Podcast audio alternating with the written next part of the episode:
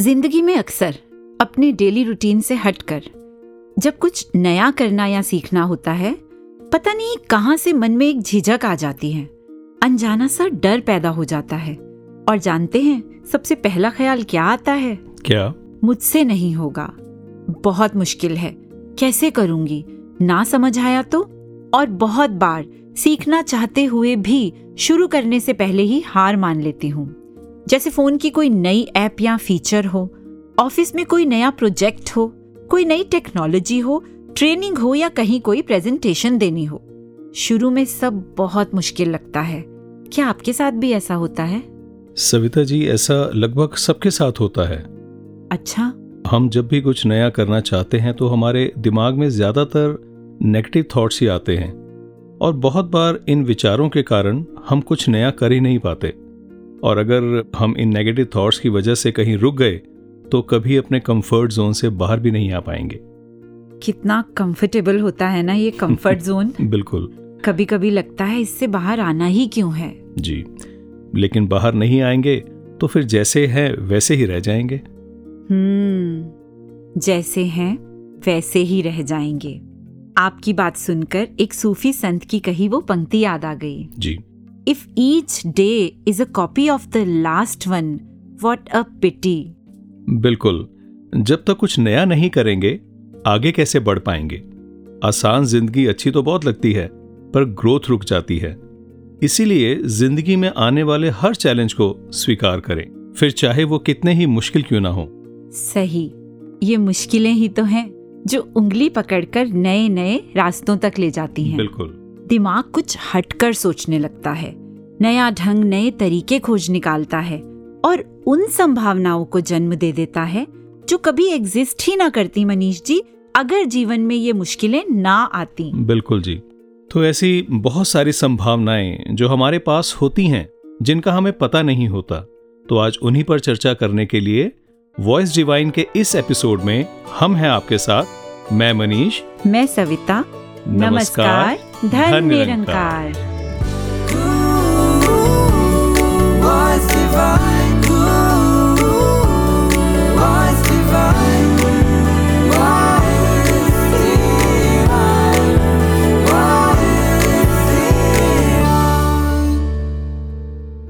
ये उस समय की बात है जब बच्चे बहुत छोटे थे। जी। एक दिन शाम को हस्बैंड काम से बहुत उदास घर लौटे। पूछने पर बताया कि जिस कंपनी में वो काम करते थे वो कंपनी बंद हो रही है। ओ। जिसका मतलब जल्दी ही कोई दूसरी जॉब देखनी होगी। इसके बाद से वो बहुत परेशान रहने लगे। एक रात मेरी नींद खुली तो देखा वो जाग रहे हैं और कुछ सोच रहे हैं। रात के ढाई तीन बजे थे। मैं भी उठ के बैठ गई। थोड़ा परेशान भी हुई उन्हें ऐसे देखकर। पर फिर सिमरन किया। सोचा और उनसे कहा बस। अब जॉब के बारे में सोचना बंद करो। अपना खुद का बिज़नेस शुरू करते हैं। आपको तो बहुत सारी फील्ड्स की नॉलेज है। आप कर लोगे। वो हैरान होकर कहने लगे, कैसी बातें कर रही हो?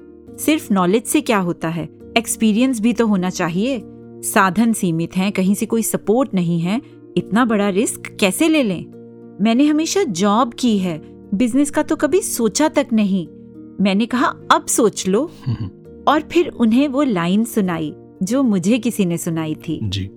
अगर ज़िंदगी में वो चाहिए जो पहले कभी नहीं मिला तो वो करना होगा जो पहले कभी नहीं किया। और रिस्क तो हर चीज़ में है। अभी भी तो सब कुछ अनसर्टेन ही है। ये सब सुनकर उन पर थोड़ा असर हुआ। वो भी मेरे साथ मिलकर इस बारे में सोचने लगे। निराकार का आधार लेकर हमने पूरी रात बैठ के प्लान किया। और आप यकीन मानेंगे? जी। अगले ही दिन भी स्टार्टेड वाह। छोटे से स्केल पर घर से शुरू करके दिन रात एक कर दिया। बिज़नेस बढ़ाया बुटीक खोला फिर सलोन खोला जिसमें एक छोटा सा पार्लर भी था। दातार की कृपा से सब अच्छा चलने लगा। इस सब के साथ साथ हस्बैंड ने फिटनेस फ़ील्ड में भी एक्सपीरियंस लेना शुरू कर दिया और फाइनली उसी में अपना करियर बनाया। क्योंकि फिटनेस में आकर ही रियलाइज्ड कि वो उनकी सबसे बड़ी स्ट्रेंथ है। अब सोचती हूँ अगर ज़िंदगी में वो मुश्किल ना आती तो ये भी ना होता। ना हम तरक्की करते और बिना एक्सप्लोर किए उनको ये कभी पता ही ना चल पाता कि वो और क्या क्या कर सकते हैं। वाह आपकी बात सुनकर मुझे अपना भी एक्सपीरियंस याद आ गया। सुनाइए। जहाँ मैं जॉब कर रहा हूँ वहाँ मुझे लगभग इकतीस साल हो गए हैं। इकतीस साल? जी। और इतने सालों में आपको ऑफ़िस के लगभग हर काम का अंदाज़ा हो जाता है। जी। क्योंकि आपके लिए वो सब रूटीन बन चुका होता है। और मैं भी जितना मुझे काम दिया जाता था उस काम को बहुत कंफर्ट जोन में रह के करना शुरू हो गया था। अच्छा। लेकिन कोविड टाइम में हमारी मैनेजमेंट ने डिसाइड किया कि जो लोग 58 या इससे ऊपर एज के हैं जो एक्सटेंशन पे चल रहे हैं उन सबको रिटायर कर दिया जाए। और मेरे अपने डिपार्टमेंट से लगभग छः लोगों को जो कि रिटायरमेंट एज पे थे उन्हें रिटायर कर दिया। छह लोगों को? जी हाँ और उसमें एक मेरे बॉस भी थे। अच्छा। अब मैं बिल्कुल फ्रंट पे आ गया और मेरी जॉब रिस्पॉन्सिबिलिटीज बहुत बढ़ गई जिसके लिए मैं एक्चुअली मेंटली बिल्कुल प्रिपेयर नहीं था। अब ऐसा लगा कि आगे की जर्नी बहुत मुश्किल होने वाली है। फिर महापुरुषों की कही वो बात ध्यान में आ गई कि किसी भी सिचुएशन से गुरु से घबराता नहीं है और गुरु की शिक्षाओं को सामने रख के नए सिरे से मेहनत करता है। मैंने भी कुछ ऐसा ही किया। जी। बीच बीच में काम का प्रेशर इतना ज़्यादा हो जाता था कि कई बार ऐसा ध्यान आया कि मैं रिजाइन ही कर दूँ। अच्छा। घर में भी सबको कह रखा था कि किसी दिन रिजाइन करके शाम को घर आ जाऊँ तो हैरान मत होना। ओह। पर घर में सब हौसला बढ़ाते थे। और फिर मैंने देखा लगभग दो तीन महीने बाद लगातार काम करते रहने से वो काम जो मैं एक हफ़्ते की प्रिपरेशन से कर पाता था अब वही काम मैं दो तीन घंटे में कर लेता था। क्या बात है। शुरू में बहुत मुश्किलें आई। मुझे कई जगह से इंफॉर्मेशन इकट्ठी करनी होती थी और तब जाके मैं कोई रिपोर्ट बना पाता था। फिर रात रात भर बैठ के प्रेजेंटेशंस की प्रिपरेशन करता था। लेकिन अब लगातार उसी काम को करते रहने से जहाँ एक तरफ़ परफेक्शन आ गई वहाँ एक हफ़्ते का काम अब दो तीन घंटे में ही हो जाता है। अच्छा। जी अब पिछले दस पंद्रह दिन से सेम सिचुएशन आ गई है। नए नए चैलेंजेस आने शुरू हो गए हैं। लेकिन इस बार मैं मेंटली प्रिपेयर हूँ क्योंकि अब ये सिचुएशन मेरे लिए नई नहीं है। वाह मनीष जी। किसी ने बिल्कुल सही कहा है ना? जी। कोई भी काम शुरू करने से पहले असंभव ही लगता बिल्कुल, है। बिल्कुल बिल्कुल। लेकिन उस असंभव को अगर डेयर बना लेना जैसे कि आपने किया जी। तो फिर असंभव भी संभव हो जाता है। हम्म, बिल्कुल। और अब मेरे नए बॉस ये कहते हैं कि मैंने आपके बारे में सुना है कि अगर आपको कोई चीज़ नहीं आती तो आप उसको सीखने में कोई शर्म नहीं करते। You are a good learner कमाल। वो शेर भी है ना? जी। मुश्किलें दिल में नई शम्माएँ जला देती हैं। जी। गम से बुझ जाना तो दरवेशों का दस्तूर नहीं। बहुत सुंदर। अब मुझे भी याद आया सफ़र में मुश्किलें आए तो जुर्रत और बढ़ती है। कोई जब रास्ता रोके तो हिम्मत और बढ़ती है। क्या बात है। चलिए मनीष जी एक छोटा सा ब्रेक ले लेते हैं। आगे बहुत लंबा सफ़र तय करना है। जी ज़रूर। चलिए सुनते हैं एक पावन शब्द संपूर्ण अवतार बाणी से। दुखिया भी हो जाए सुखल्ला। दुखिया भी हो जाए सुखल्ला। जे ओ रब नू जान लए, जे ओ रब नू जान लए, जे ओ रब नू जान जे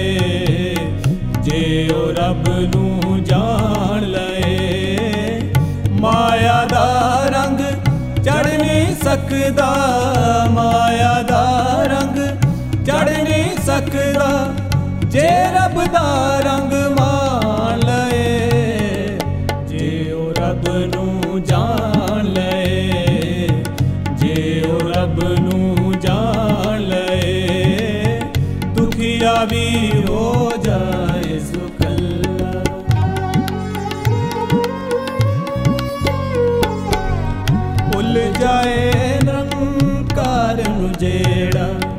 ਜੰਮਦਾ ਮਰਦਾ ਰਹਿੰਦਾ ਏ।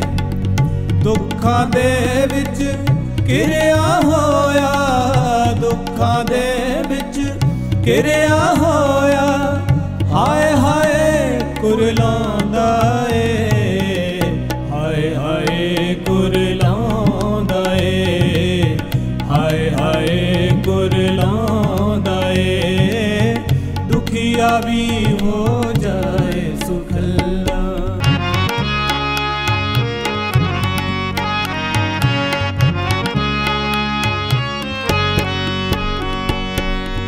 ਹਉਮੈ ਦੇ ਵਿੱਚ ਵੱਜਦਾ ਜਾਂਦਾ। ਜੋ ਜੋ ਕਰਮ ਕਮਾਉਂਦਾ ਏ। ਕਹੇ ਅਵਤਾਰ, ਪੂਰਾ ਗੁਰ ਪੇਟੇ ਕਹੇ ਅਵਤਾਰ, ਪੂਰਾ ਗੁਰ ਪੇਟੇ ਤਾਂ ਇਹ ਸਹਿਜ ਸਮਾਂਦਾ ਏ। ਤਾਂ ਇਹ ਸਹਿਜ ਸਮਾਂਦਾ ਏ। ਤਾਂ ਇਹ ਸਹਿਜ ਸਮਾਂ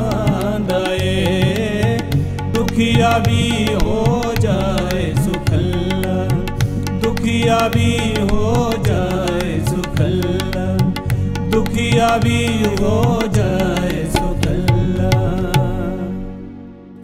मनीष जी जी। आज सुबह टीवी पर एक इंटरव्यू देखा। इंटरव्यूअर ने एंड में अपने गेस्ट सेलिब्रिटी से कहा जाते जाते आप अपने दर्शकों से क्या कहना चाहते हैं? जी।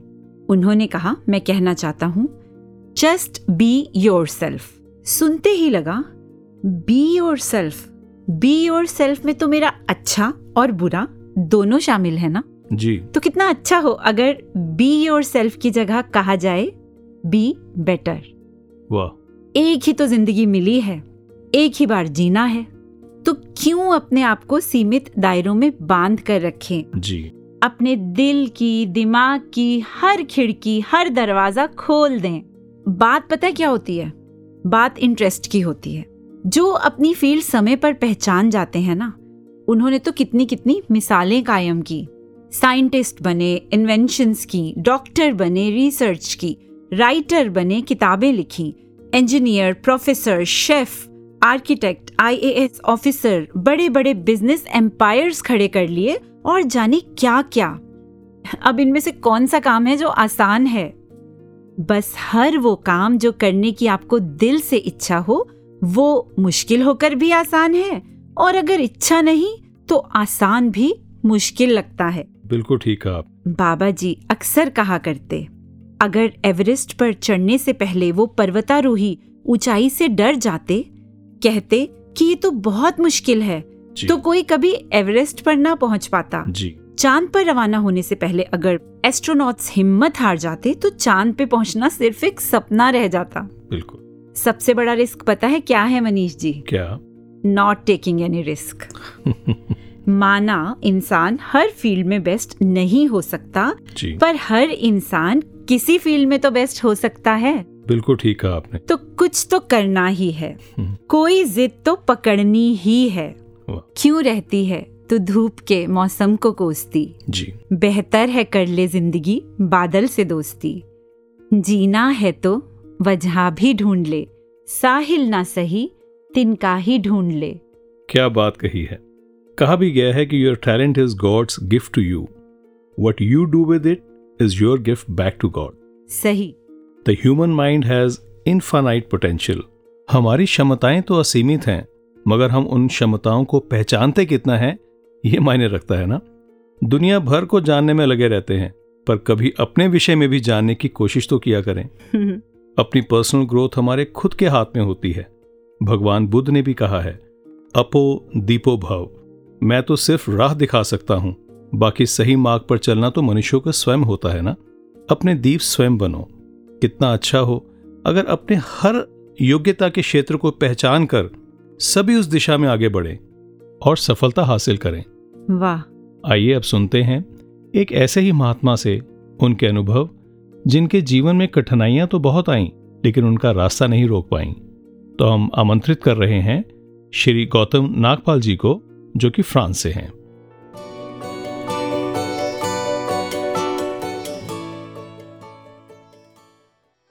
After my class 12th, I decided to do chartered accountancy. कुछ तीन साल थ्री एंड हाफ़ ईयर्स की पढ़ाई के बाद एंड ऑलमोस्ट एक इंटर्नशिप के बाद एक लॉ फर्म के साथ।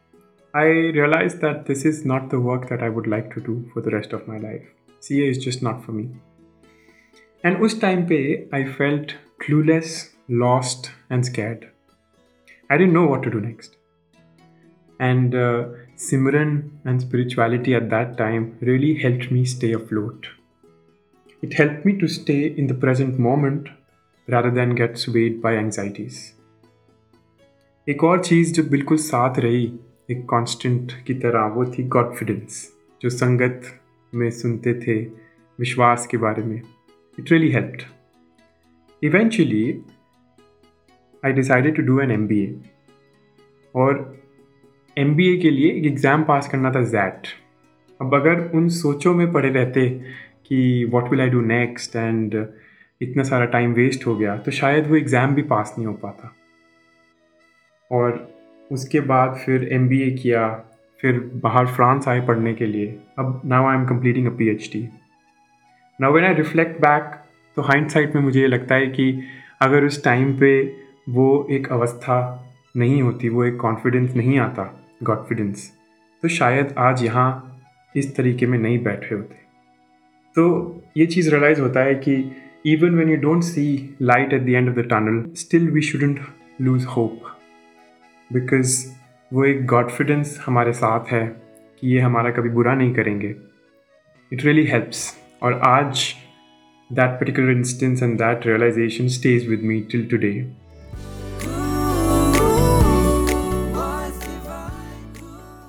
Savita ji ji. जैसे कहते हैं ना कि fear is the enemy of success जी। पर मुझे लगता है कि कहीं डर भी ज़रूरी है। ये जो डर है ना हमें सही रास्ते पे चलने में मदद करता है। मेहनत करने के लिए प्रेरित करता है। पर बस ये जो फियर ऑफ़ चेंज है इससे बाहर निकलना बहुत ज़रूरी है। क्योंकि इस वजह से कितने लोग अपने सपनों को पूरा नहीं कर पाते। कहीं डर हावी हो जाता है तो कहीं आत्मविश्वास की कमी हो जाती है। जी और रही सही कसर आलस पूरी कर देता है। बिल्कुल ठीक। ये जो प्रोक्रेस्टिनेशन है ना जी। It makes easy things hard and hard things harder great बिल्कुल। सपने तो सभी देखते हैं मनीष जी। जी। पर उनको पूरा करने के लिए करते क्या हैं? हम्म। कल से पक्का मॉर्निंग वॉक शुरू। कल से जंक फ़ूड बंद strict diet start alarm set कर दिया है। कल पूरे सात बजे सत्संग पहुँचना है। हम्म। आप देखना कल से लाइफस्टाइल पूरा चेंज अरे कौन सा कल? किसने देखा है ये कल? स्कूल में जब दो महीने की छुट्टियों में होमवर्क मिलता था जी। मैं सोचती थी कल पहली छुट्टी है कल से ही लग के होमवर्क करना शुरू कर दूँगी। हम्म हम्म। पंद्रह दिन में पूरा होमवर्क खत्म हम्म। और फिर बस एंजॉय पर होता उल्टा था। पूरे दो महीने एंजॉय करके लास्ट का एक हफ़्ता सुबह शाम लिख लिख के भी होमवर्क कंप्लीट होने का नाम ही नहीं लेता था। बिल्कुल सच। हर साल नई क्लास का पहला दिन। नई नई किताबें इतनी प्यारी लगती थी हम्म। और उस साल तो अपने आप से वादा होता था। पहले दिन से पढ़ाई करनी है बिना कोई टाइम वेस्ट किए। बिल्कुल। पर सच्चाई कुछ और ही होती थी। हम्म। एग्ज़ाम से ठीक एक महीना पहले से वो सीरियस वाली पढ़ाई शुरू होती थी जो पहले दिन से करनी होती थी। बिल्कुल। और जानते हैं ये कल पे टालने वाली आदत भी उम्र के साथ साथ बड़ी होती गई। ऑफ़िस में रिसेप्शन पर रखे अटेंडेंस रजिस्टर को देखकर भी बिना हाजिरी लगाए आगे चलते जाना खुद से ये कहते हुए कि अभी कुछ देर में लगा लूँगी। हम्म। वो अभी जो कभी नहीं आता था।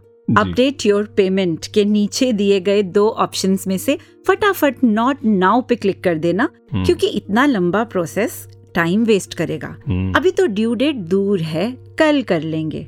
कितनी छोटी छोटी चीज़ें हैं। वाकई। क्या ही फ़र्क पड़ता है।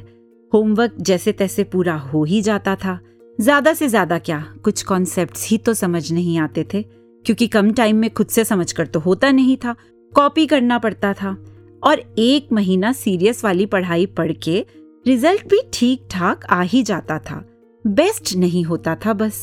टीचर हमेशा कहते थे तुम इससे कहीं ज़्यादा अच्छा कर सकती हो। हम्म, अगर थोड़ी मेहनत और कर लो पर जैसे तैसे एक एवरेज लाइफ तो बन ही गई।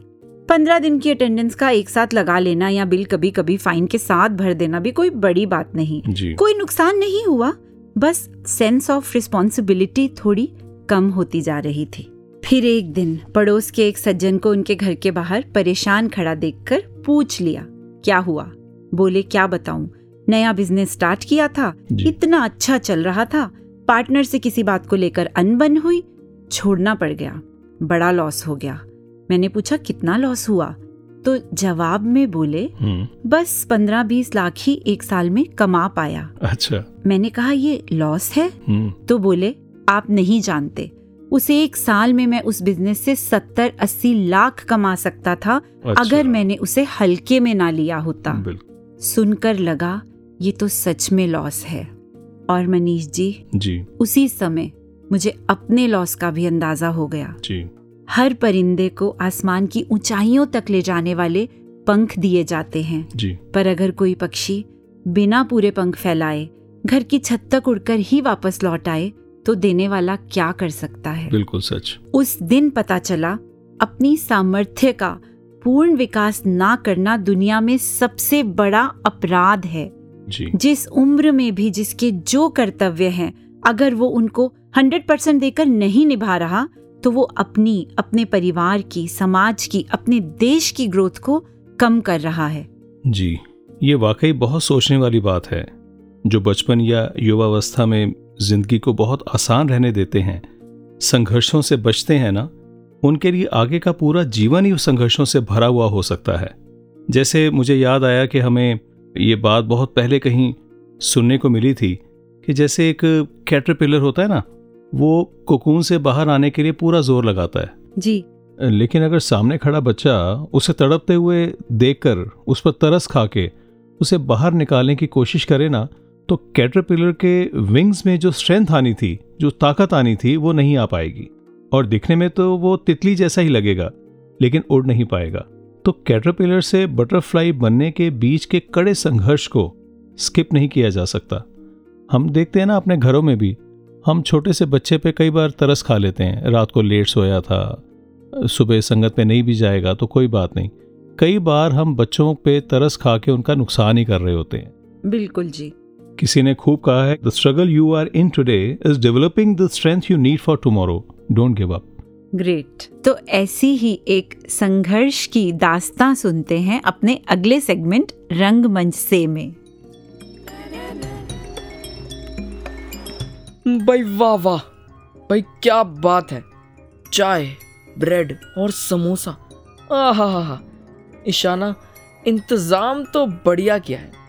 लेकिन सोनिया जी फ़र्ज़ किया है। भावेश मिया फ़र्ज़ नहीं अर्ज़ होता है। हाँ तो अर्ज़ किया है। सुनहरी है शाम। वाह वाह। हम्म वाह भाई वाह। सुनहरी है शाम। ढल रहा है सूरज भी वहाँ। ढल गया बह गया अरे निकल ही गया। भय तो मेरे करियर की नाव गई है और ढल तो मेरी उम्मीद गई है।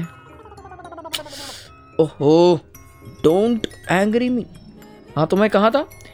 सुनहरी है शाम ढल रहा है सूरज भी वहाँ। समोसा और ब्रेड तो आ गया पर चटनी है कहाँ? वाह भाई क्या बात बोली है। So deep. ईशाना जी समोसा हो और चटनी नहीं? हाउ? चटनी? चटनी तो मेरे अरमानों की बनी है। समझ ही नहीं आता क्या तीखा है क्या मीठा। ओहो what's wrong with this boy अब क्या हुआ? पतीली पे पतीली उसके ऊपर एक और पतीली। वाह वाह। चाय गिरा के कर दी मेरी सारी ब्रेड गीली। कौन खाएगा इसे अब? ओहो I am sorry from the core of my heart चाय तो मेरे अरमानों पर गिरी थी। जब बॉस ने कहा था यू आर फायर्ड ओफो बस भी कर अब कब से हम माहौल बनाने की कोशिश कर रहे हैं और तू बिगाड़ने में लगी है? हाँ भाई क्या हो गया ऐसा? इतनी नेगेटिव बातें क्यों? तो और क्या करूँ? खुश रहने की कोशिश कर रही हूँ ना? उतना काफ़ी नहीं है। हाँ ऐसे उदासी में बातें करके राइट क्या हुआ ईशाना? कुछ बात है? यू कैन शेयर यार कुछ समझ ही नहीं आ रहा लाइफ का। एक तरफ़ जॉब जाने के बाद तैयारी कर रही हूँ सो दैट और बेटर जॉब मिल जाए ताकि सेल्फ डिपेंडेंट रहूँ। पर सुबह जब पढ़ने बैठती हूँ तब घर की रिस्पॉन्सिबिलिटीज आ जाती हैं। दूसरी तरफ़ खुद का पैशन भी तो देखना है। यूट्यूब चैनल पर काम करना है अमेजिंग वीडियोस बनाने हैं लेकिन मेरा अकाउंट ही सस्पेंड कर दिया गया। इतनी मेहनत से बनाया था। क्या करूँ अब? नहीं हो रहा मुझसे कुछ भी। हम्म तो ये बात है। लाइफ की कार रुक सी गई है मतलब। हम्म रुकी ही पड़ी है। तो क्या हुआ? सॉल्यूशन भी कार में ही है। कैसा सॉल्यूशन देखो ज़िंदगी के सफ़र में इस कार को चलाने से पहले समझना भी ज़रूरी है। अब लाइफ में कितनी सिचुएशंस आती हैं? कुछ होंगी जहाँ आप चेंज कर सकते हो तो वहाँ सी फॉर चेंजेस ले आओ। कुछ सिचुएशंस होंगी जहाँ आप चेंज नहीं कर सकते तो ए ए फॉर एक्सेप्टेंस ले आओ। और कर्म करो और कुछ ऐसी भी होंगी जहाँ एक्सेप्ट नहीं कर पाओ चीज़ों को तो आर आर फॉर रीसेट करो। अपनी सोच को प्रोसेस को। हो सकता है कोई नया रास्ता मिल जाए कोई नई तरकीब मिल जाए कोई नया तरीका मिल जाए। मैं समझी नहीं कुछ। अब मानो जैसे तुम्हें पढ़ना है सुबह पर घर की रेस्पॉन्सिबिलिटीज हैं तो सी यानी चेंज कर सकते हो। चेंज किसको? अपनी स्टडी टाइमिंग्स को। और रही बात फैमिली रिस्पॉन्सिबिलिटीज की तो ए फॉर एक्सेप्टेंस लाओ कि वो फ़र्ज़ है तुम्हारा तो हँसते हुए उन्हें निभाते जाओ। एंड जो तुम्हारा चैनल सस्पेंड हुआ है, उस सिचुएशन में आर फॉर रीसेट करो। It's okay Ishana I understand मेहनत से बनाया था। पर कब तक उसी को लेकर बैठे रहोगे? उठो और फिर से कोशिश करो। Exactly exactly. वो मेरी एक फेवरेट मूवी का ना डायलॉग भी है। कि सक्सेस के बाद का प्लान तो सबके पास है। लेकिन अगर गलती से फेल हो गई तो क्या करना है? इसके बारे में कोई सोचता ही नहीं। इसलिए लाइफ के ट्रैक पे इस कार को यूज़ करो और चलते जाओ। क्योंकि वो क्या है ना, सफ़र नहीं रुकना चाहिए ब्रो हम्म ऐसे तो मैंने सोचा ही नहीं। माना कि एक अपॉर्चुनिटी गई है तो और आ जाएगी। मैं ऐसे मोराल डाउन करके नहीं बैठ सकती। किस्सा ही है बस जीवन का ये एक। अभी तो पूरी पहचान बाकी है। पंख ही तो खोले हैं फ़िलहाल। अभी तो पूरी उड़ान बाकी है। वाह भाई वाह वाह वाह क्या बात बोली है। चलो ये बात तो ठीक है। अब कम से कम अब कोई चटनी तो ला दो। समोसे ठंडे हो रहे हैं। सबकी ज़िंदगी में फेलियर्स आते हैं। पर श्रीमद् भगवत गीता में भगवान श्री कृष्ण ने कहा है, दोबारा प्रयास करने से कभी मत घबराना, क्योंकि इस बार शुरुआत शून्य से नहीं, अनुभव से होगी। वाह, क्या बात है। जैसे महात्मा भी कहते हैं ना कि गिरना बुरी बात नहीं है, लेकिन गिरे रहना बुरी बात है। कोई ऐसा ज़िंदगी में अनुभव हो भी गया, जहाँ थोड़ा कड़वाहट मन में है तो उस कड़वाहट को बहुत लंबे समय तक साथ में लेकर के चलना, वो ठीक नहीं है।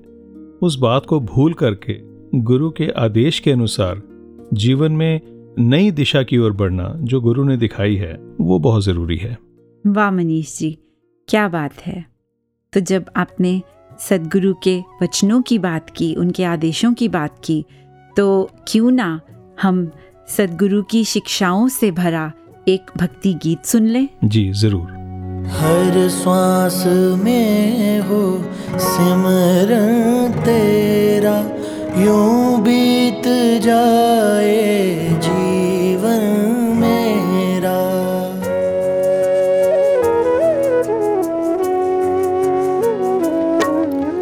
हर श्वास में हो सिमरन तेरा, यूँ बीत जाए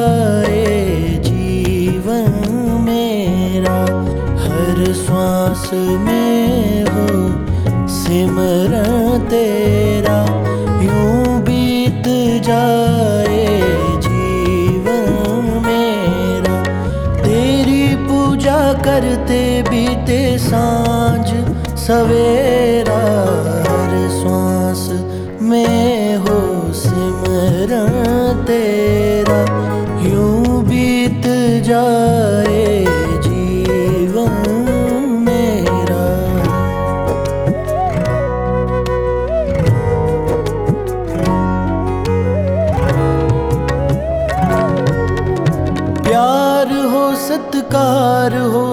एतबार हो तुम्हारा।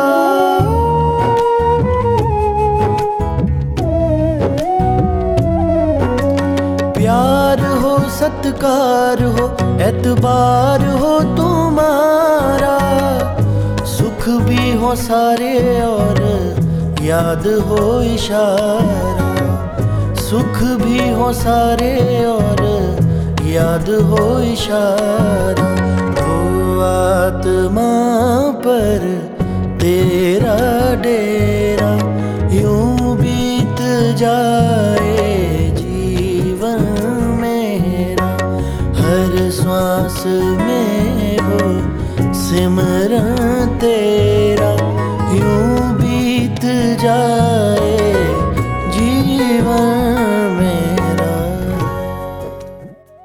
बार एक सज्जन ने एक डूबते हुए बच्चे को बचाया। बच्चे ने उनसे कहा थैंक यू सज्जन ने कहा किस लिए? बच्चे ने कहा मेरी ज़िंदगी बचाने के लिए. सज्जन ने कहा अगर तुम्हें थैंक्स कहना ही है तो तुम बड़े होकर ये साबित करना कि तुम्हारी ज़िंदगी बचाने योग्य थी. Every breath that God allows us to take is not just a blessing blessing, but a responsibility.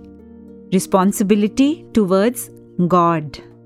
अक्सर मनीष जी परिवार में हम कह देते हैं कि मुझे मत समझाओ या मुझे मत टोको इट्स माई लाइफ मैं जो मर्ज़ी करूँ मेरी ज़िंदगी है। जी। ये बात हम दोस्तों को परिवार वालों को तो कह देते हैं पर क्या परमात्मा को भी ये कह सकते हैं? इट्स माई लाइफ जिसने ये ज़िंदगी अता की उसके लिए मुझे एक अच्छा इंसान बनना है। और मेरे अच्छे होने से सबसे ज़्यादा खुशी भी उसी को होगी जिसने मुझे बनाया है। इसलिए ये बहुत ज़्यादा ज़रूरी है कि जीवन का हर पहलू खूबसूरत हो। बिल्कुल। फिर चाहे वो सांसारिक पहलू हो सामाजिक हो व्यावहारिक हो या आध्यात्मिक पहलू हो जिसका मज़बूत होना तो सबसे ज़्यादा ज़रूरी है। बिल्कुल ठीक। बाबा जी ने एक बार फरमाया कि कौन चाहेगा कि उसके हाथ तो बलवान हो पर पैर कमज़ोर रह जाएँ? कौन चाहेगा? घुटने तो मज़बूत रहें, पर बाकी बॉडी पार्ट्स वीक भी हो तो कोई बात नहीं। हर कोई यही चाहता है ना कि उसका पूरा शरीर स्वस्थ रहे, क्योंकि तभी वो एक अच्छी और खुशनुमा ज़िंदगी जी सकता है। एक कोचिंग सेंटर में एक टीचर ने बच्चों से उनका फुल बॉडी चेकअप कराने को कहा, क्योंकि एग्ज़ाम्स नज़दीक थे। तो बच्चों ने कहा, सर, हम तो बीमार भी नहीं, फिर चेकअप क्यों कराएँ? टीचर ने कहा हमको लगता है कि हम बीमार नहीं हैं। बॉडी में पेन का ना होना फिट होने की निशानी नहीं है। हम फिट तब हैं जब हमारी बॉडी का हर ऑर्गन अपने फुल पोटेंशियल पे काम कर रहा हो। मैंने मनीष जी खुद ये महसूस किया है जी। कि कितने लोगों में बहुत सारे गुण होते हैं पर किसी एक जगह पर आकर उन्हें पता नहीं क्या हो जाता है। उनकी सोच और समझ जैसे काम करना बंद कर देती है। फिर चाहे वो किसी व्यक्ति के प्रति उनके मन की नेगेटिविटी हो, उनके मन में कोई ग्रज हो, या कोई ऐसी आदत हो, जिसके कारण उनका अपने इंस्टिंक्ट्स पर और अपने रिएक्शंस पर कंट्रोल ही नहीं रहता। और वो एक पहलू इतना कमज़ोर होता है कि बाकी सब गुणों पर भारी पड़ जाता है। तो यही लगा, एक सूझवान व्यक्ति वही है, जो अपनी स्ट्रेंथ्स के साथ साथ अपनी हर वीकनेस को भी पहचान कर उस पर काम करे। बिल्कुल ठीक कहा सविता जी। और सूझवान व्यक्ति को ही पता लगता है कि उसमें क्या कमी है। क्या बात है। तो मुझे याद आया बाबा जी ने एक विचार में फरमाया था युग सुंदर सदियाँ सुंदर हर पल सुंदर गर मानव जीवन हो सुंदर। वाह। और ये भी कहा कि जीवन के सफ़र को इस कदर तय करें कि वो एक सुखद सफ़र हो कल्याणकारी सफ़र हो जिसमें बेहतरी बेहतरी हो अच्छाई के रूप में ही देन दी जा रही हो। जो बेहतरी लाते हैं उनकी महत्वता हुआ करती है चाहे वो किसी के पास जाएँ या कोई उन तक आए क्योंकि उनके पास सब अच्छा सुंदर मिठास और चैन देने वाला ही होता है। वाह। कहा कि ब्यूटिफिकेशन ड्राइव अपने अंदर से अपने मन से ही शुरू होगी। मन के विकारों को दूर करके मन की विपरीत भावनाओं को दूर करके वहाँ से स्वच्छता अभियान शुरू होगा। सिलसिला इकाई से ही शुरू होता है। The betterment process has to start from myself जी तो इस बेटरमेंट प्रोसेस में हम सभी आगे बढ़ते जाएँ अपने आप को और बेहतर और बेटर और सुंदर करते जाएँ तो ऐसे ही सुंदर भावनाओं और सुंदर व्यक्तित्व वाले एक महात्मा आज हमारे साथ निरंकारी स्टूडियो में मौजूद हैं। जी। जिनसे हम जानेंगे उनके प्रोफेशन के बारे में। अपने अगले सेगमेंट कुछ भी बनो मुबारक है पर पहले बस इंसान बनो में। पर उससे पहले चलिए सुन लेते हैं एक भक्ति गीत। अपना बना के तूने एहसान कर दिया है, ये तेरा शुक्रिया है, ये तेरा शुक्रिया है।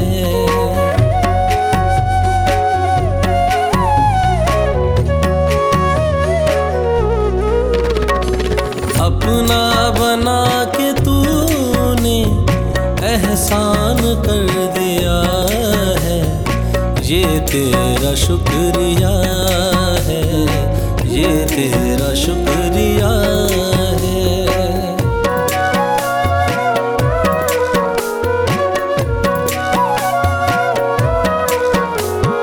क्या था मैं क्या बना हूँ, ये बात मैं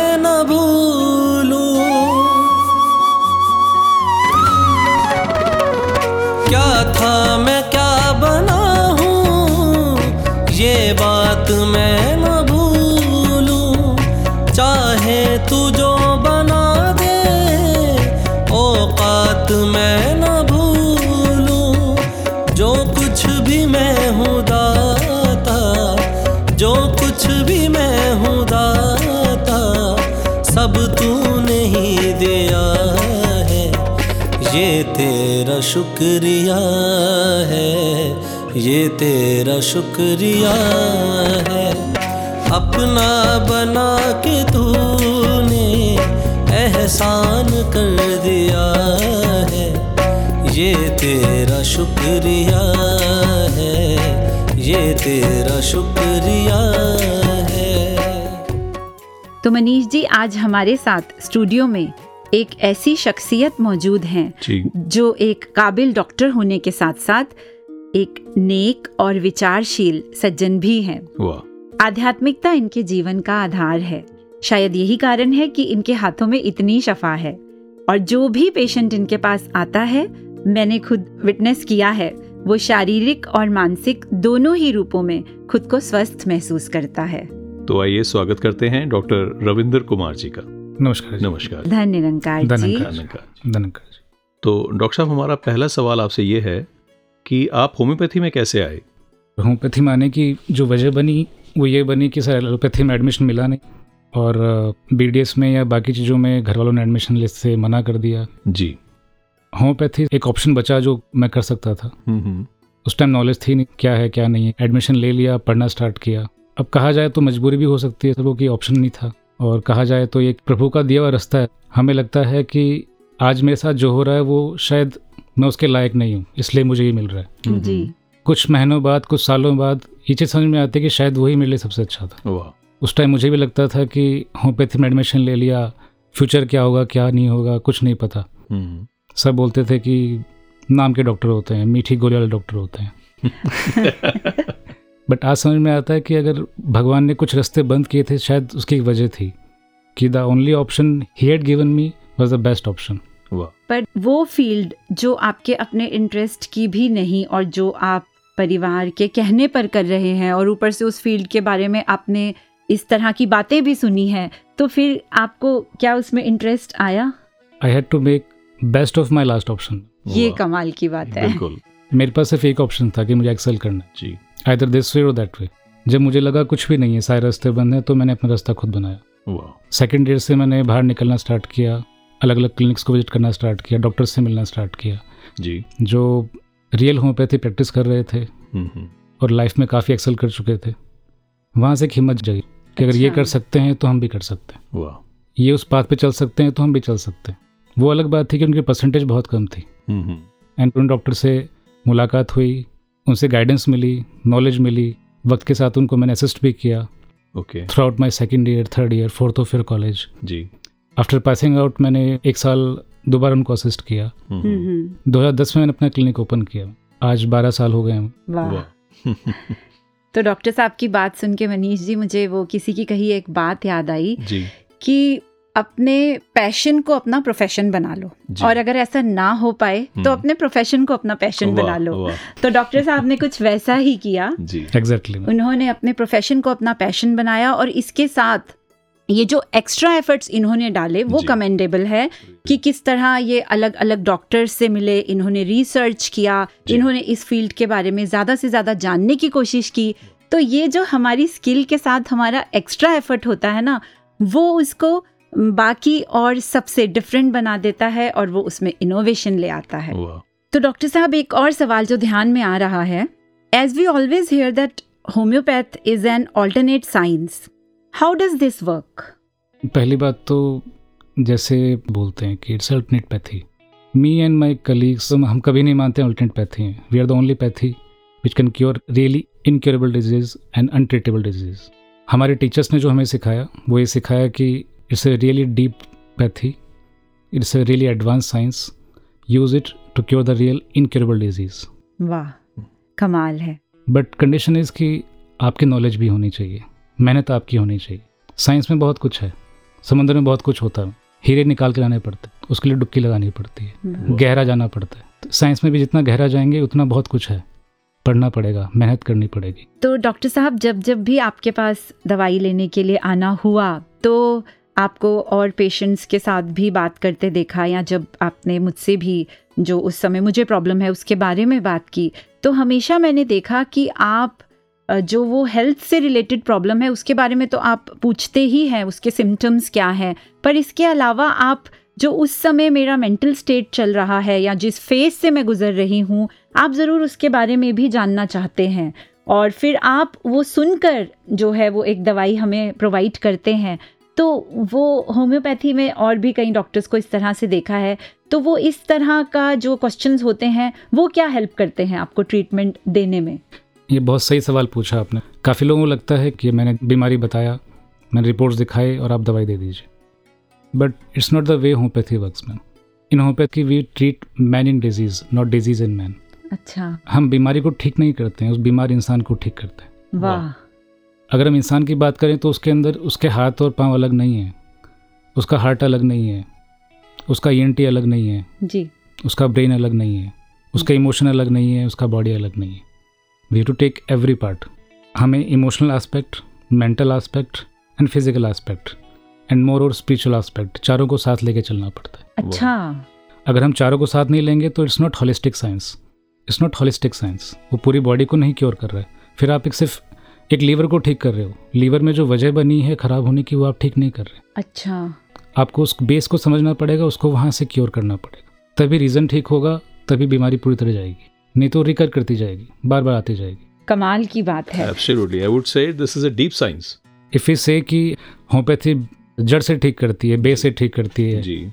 वो तभी करती है सर जब आप सारे के सारे एस्पेक्ट को साथ लेके चलते हैं। आपने उसका इमोशन समझा है जो उस बीमारी में है उससे पहले और उसके बाद का। उसके मेंटल एस्पेक्ट को समझा है कि उसने उस बीमारी में या उस सिचुएशन में कैसे रिएक्शन दिया। और उसके बाद उस बीमारी को समझा है कि वो बीमारी उसके बॉडी में कैसे बिहेव कर रही है। अच्छा। इन तीनों एस्पेक्ट्स को देख के ही आप दवाई दे सकते हैं। इसके अलावा कुदरत ने उस इंसान को कैसा बनाया? मोटा बनाया पतला बनाया है? उसके बाल माहीन बनाए हैं? ब्राउन बनाए हैं कि वाइट बनाए हैं ब्लैक बनाए हैं? उसके आईलैशेस कैसे हैं? उसका स्किन कैसी है? ड्राई है मॉइस्ट है ऑयली है? उसका बिल्ड स्ट्रक्चर कैसा है? द वे ही स्पीक्स वो आपसे कैसे बिहेव कर रहा है उसका बॉडी लैंग्वेज क्या है? एवरीथिंग इज़ इंपॉर्टेंट होम्योपैथी कमाल कमाल है। है। तो डॉक्टर साहब क्या ये हमारे मन के भाव और विचार क्या ये भी हमारे शारीरिक स्वास्थ्य को प्रभावित करते हैं? बिल्कुल। इवन आज के टाइम में साइंस भी ये बात मानती है कि आप जो थॉट रखते हैं या कोई इमोशन आपके पास में आया है किसी पर्टिकुलर सिचुएशन की वजह से जी। वो इमोशन जो है आपके किसी ब्रेन के पर्टिकुलर एरिया को टारगेट करता है। हम्म हम्म, उस टारगेट करने के बाद में वहाँ स्वेलिंग आती है। उस एरिया से उस पर्टिकुलर ऑर्गन के अंदर एक इन्फ्लेमेशन आता है और बीमारी स्टार्ट होती है। तो वी कैन से कि every emotion every thought give you some disease depend करता है कि उस इमोशन की इंटेंसिटी कितनी है उसकी डेप्थ कितनी है उसी हिसाब से उस पर्टिकुलर ऑर्गन के ऊपर एक बीमारी आएगी। तो this is the science which is homeopathy in that way we get to know कि बीमारी ये था इंसान का रिएक्शन ये था और शरीर पे रिएक्शन आया। जब तक हम इस तीनों पार्ट को समझेंगे नहीं तब तक हम पेशेंट को ठीक नहीं कर सकते। इसीलिए इतना पूछा जाता है लंबी लंबी केस टेकिंग होती हैं और until we don't get to the root cause of disease we can't prescribe ji. Homeopathy जितना आसान है उतना ही मुश्किल भी है। It's a complete science but it's also art उस पेशेंट से उसको निकालना। वाकई। आज मैंने होम्योपैथी का ऐसा डायमेंशन देखा जो मैंने कभी सोचा भी नहीं था। सच में। तो डॉक्टर साहब एक सवाल और जहन में आ रहा है कि अभी आपने जिस तरह से बताया तो ये तो क्लियर हो गया कि हमारी सोच हमारे विचार हमारे भाव और हमारे इमोशंस बहुत ज़्यादा इफ़ेक्ट डालते हैं हमारे हेल्थ के ऊपर, हमारे शरीर के ऊपर। तो आप बहुत आध्यात्मिक भी हैं तो किस तरह से स्पिरिचुअलिटी इसमें एक अहम भूमिका निभाती है हमारे इमोशंस को कंट्रोल करने में बैलेंस करने में? तो आपके अनुसार आध्यात्मिकता क्या है? Actually I am kind of person who believe in oneness oneness with your soul oneness of your soul with the nature with the surrounding of you and with the universe And more importantly, with the source of your soul, which we call the supreme power. Or you can say the creator of your soul, the creator of universe. जी The part of him which is in inside me is inside you also. Is inside everybody. सब में है सब में है ma'am जब वो सब में है इस थॉट को अगर मैं लेके चल रहा हूँ दैट इज़ स्पिरिचुअलिटी वाह कमाल है यही तो प्रैक्टिस हमें भी हमारे सदगुरु ने कही है कि हर पल याद रखना कि मैं किसका अंश हूँ और इस निराकार परमात्मा के साथ कनेक्ट रहना ही एक वननेस का रियल मीनिंग है। बिल्कुल। और ये तो और अच्छा हो जाता है जब एक बाय प्रोफेशन आप जैसे डॉक्टर हैं और एक स्पिरिचुअल बीइंग भी हैं तो दोनों का कॉम्बिनेशन जब निकल के सामने आता है तो पेशेंट को बहुत जल्दी और बहुत पॉजिटिव असर पड़ता है। इसमें कोई शक नहीं। बिल्कुल। तो डॉक्टर साहब आपका बहुत बहुत शुक्रिया। आज इतने सारे हमें गुर बताए कि किस तरह से हम अपने माइंड को अपने इमोशंस को कंट्रोल में रखें क्योंकि उनका सीधा असर हमारे शारीरिक स्वास्थ्य पे पड़ता है। तो ये कहीं जहाँ हमें एक कॉशियस रहने के लिए प्रेरणा देता है वहीं मन में एक डर भी जगाता है और वो डर भी ज़रूरी है जैसा कि हमने अभी बात की। तो डॉक्टर साहब आप जाते जाते हमारे सभी श्रोताओं से सुनने वालों से क्या कहना चाहेंगे? कहना सिर्फ़ यही है कि बैलेंस लाइफ जिए अपने इमोशंस को बैलेंस रखिए। अच्छा खाइए फ्रूट्स खाइए जितना खा सकते हैं लिक्विड लीजिए जितना ले सकते हैं। और डेली वर्कआउट कीजिए। फ़िज़िकल बॉडी को भी ठीक रखिए माइंड के लिए सत्संग कीजिए और अपने इमोशंस को बैलेंस में रखिए। तो बहुत ब्लिसफुल एक्सपीरियंस रहा जी और आपका बहुत बहुत शुक्रिया पूरी स्टूडियो टीम की ओर से सुनने वाले सभी श्रोताओं की ओर से। शुक्रिया धन्यवाद। शुक्रिया धन्यवाद मैम। Thank you ma'am. धन्यकार जी।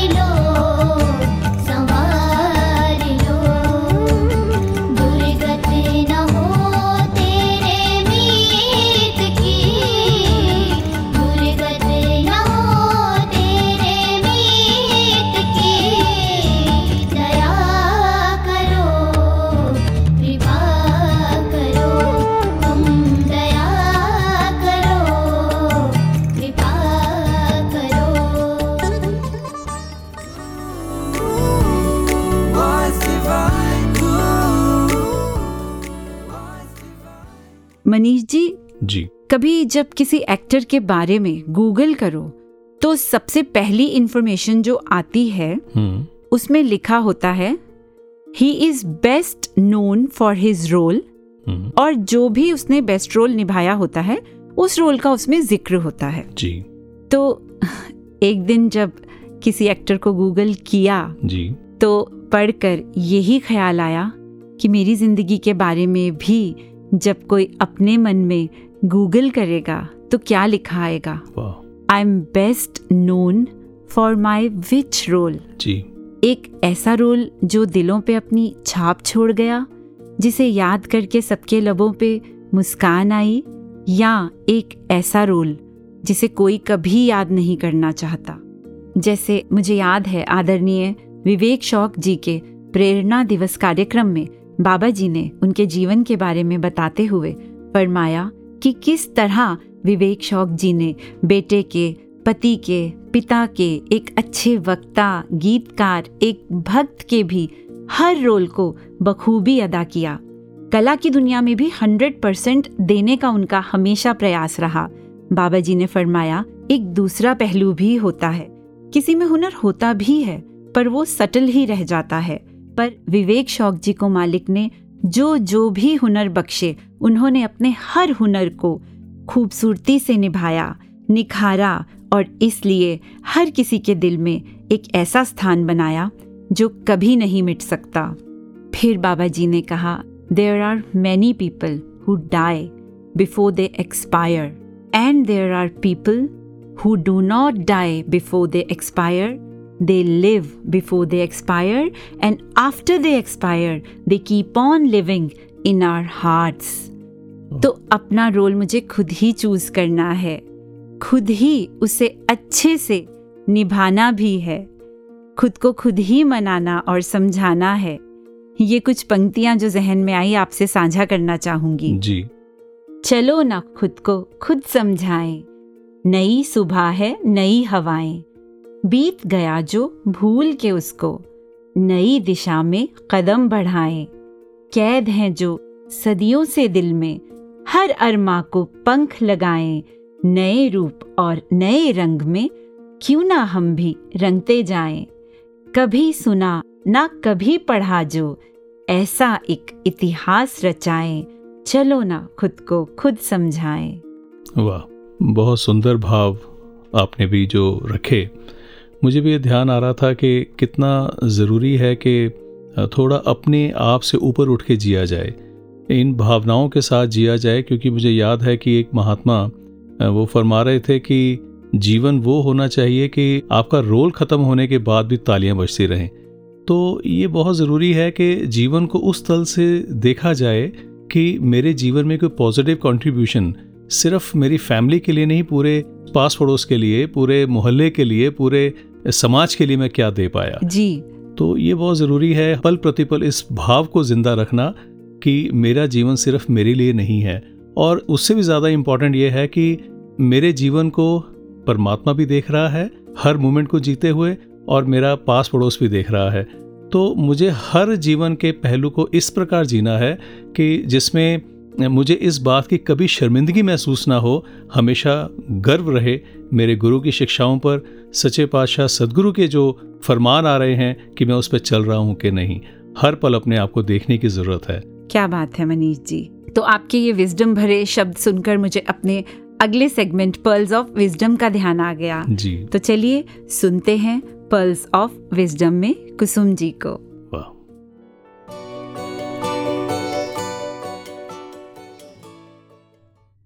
मैंने ज़िंदगी से पूछा ए ज़िंदगी, तू क्या है? ज़िंदगी ने कहा, जो तू बनाना चाहे। मैंने पूछा, तेरी कीमत क्या है? ज़िंदगी ने हंस के कहा, जो तू लगाना चाहे।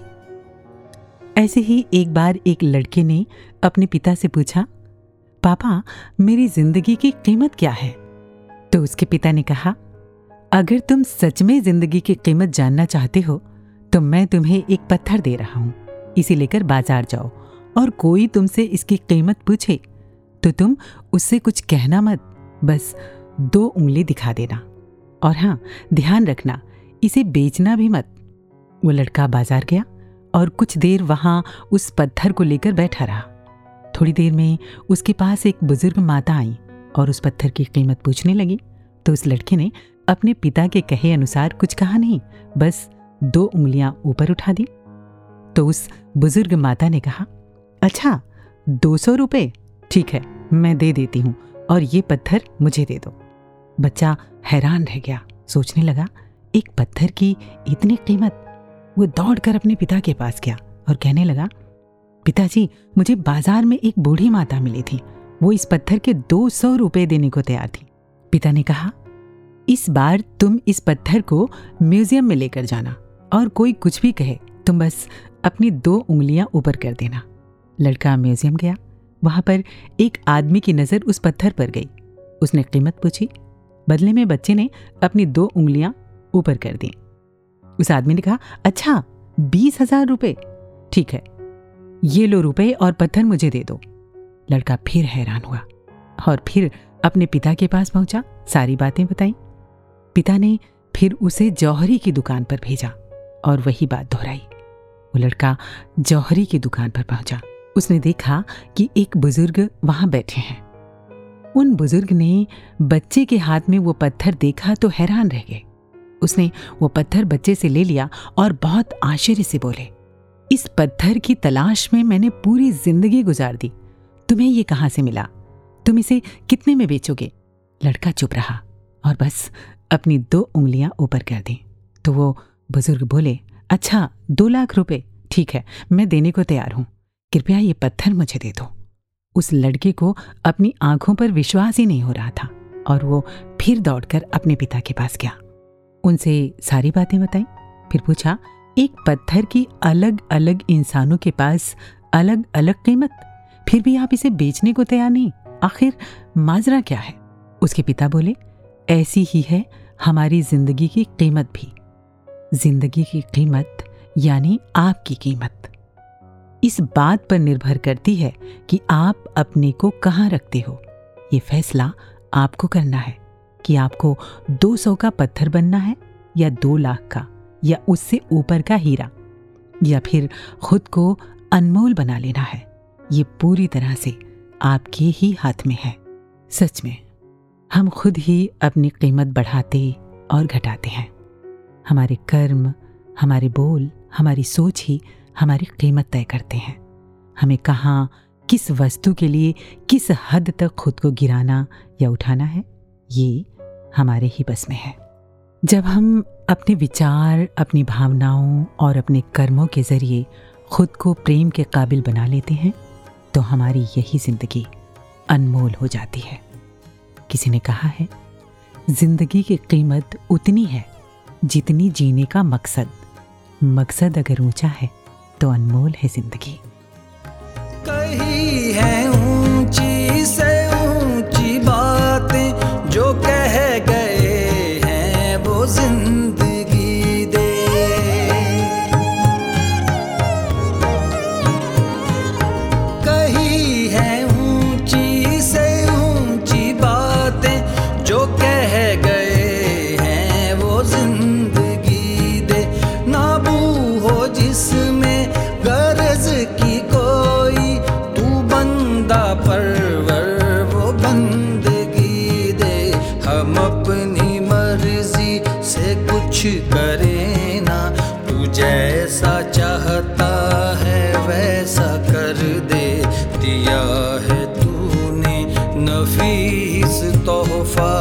कदर करें हम, हमें कदर दे। दिया है तूने नफीस तोहफा। ईश्वर अंश, जीव अविनाशी, चेतन अमल, सहज सुख राशि। पढ़ाया सबने माता पिता ने, टीचर ने, किताबों ने, वेदों ग्रंथों ने, पर एहसास सिर्फ़ एक ने कराया। सदगुरु ने। सदगुरु ने ये एहसास करा दिया कि एक सबसे बड़ी क्षमता, सबसे बड़ा पोटेंशियल सबसे बड़ा गुण जो इंसान को दे के भेजा गया, वो है अनुभूति का गुण। वो सिवाय इंसान के किसी और को नहीं दिया गया। और यही गुण इंसान को भगवान तक लेकर भी जाता है और अपने असली अस्तित्व से रूबरू भी करा देता है। दुनियावी अगर हर उपलब्धि, हर प्राप्ति कर भी ली, पर खुद को नहीं जाना, अपने बनाने वाले को नहीं पहचाना तो ये जन्म भी व्यर्थ ही जानो। और सतगुरु ने ये भी एहसास कराया कि जैसे हर बच्चे में माता पिता के कोई ना कोई गुण अवश्य होते हैं, वैसे ही ईश्वर का अंश होने के कारण ये ईश्वरीय गुण तुम्हारे ही गुण हैं। और तुम्हें हर गुण को जीना है, चेतन रहना है, विकार रहित होना है, सहज अवस्था प्राप्त करनी है और हर पल परमात्मा से जुड़े रहकर अपने असली अस्तित्व यानी आनंद में निवास करना है। तो जिन्होंने ये एहसास कराया, जीना सिखाया, ऐसे सदगुरु के प्रति हमारा उत्तरदायित्व है कि हम सब उनके लिए अपना बेस्ट वर्जन बने। इस क्रिएटर की बेस्ट क्रिएशन बने। और ऐसे ही कुछ भाव लिखने वाले ने भी इन पंक्तियों में लिखे।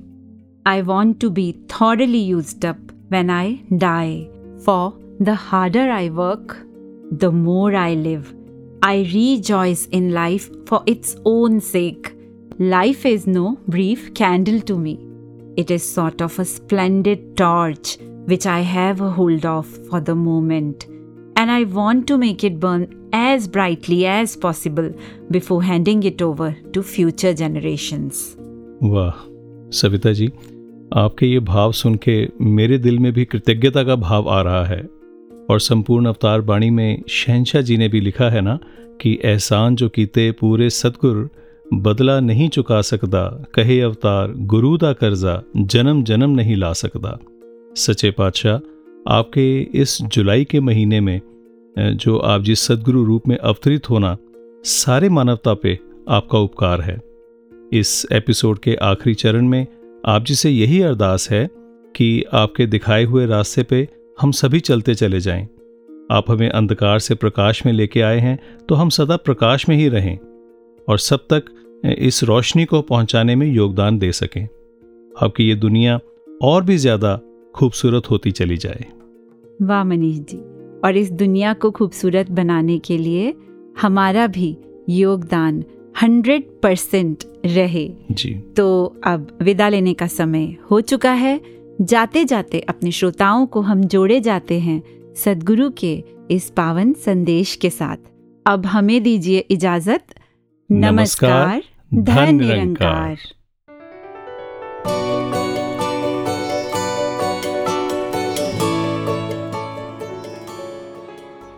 जिन सबको ये परमात्मा की पहचान हो गई है, वो मुबारक और जिनको नहीं हुई, वो भी इसको प्राप्त कर सकते हैं।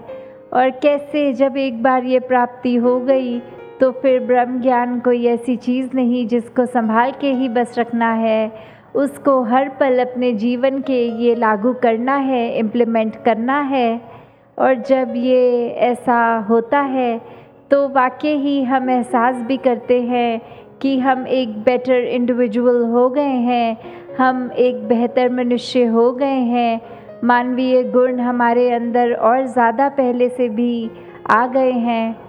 फिर हम कुछ किसी का दर्द अगर सुनते भी हैं तो वो एक महसूस अपने आप होता है और मन अंदर से कोशिश में लगा रहता है कि किस तरह हम अपनी सेवा दूसरे के प्रति करें कि दूसरे की ज़िंदगी में किसी प्रकार का कोई सुधार ला सकें। तो जब हम इस प्रकार अपने आप को बनाने की कोशिश करते हैं तो धीरे धीरे सारी बुरी आदतें भी हमसे हटती रहती हैं। तो कैसे? जब हम अपने लिए जो कहते हैं कि निस्वार्थ हो के पूरा सरेंडर्ड भाव में अर्पित होकर जब जीना पूरे संसार के लिए शुरू कर देते हैं तो वाकई ही वो जीना मुबारक होता है, वो ज़िंदगी मुबारक है।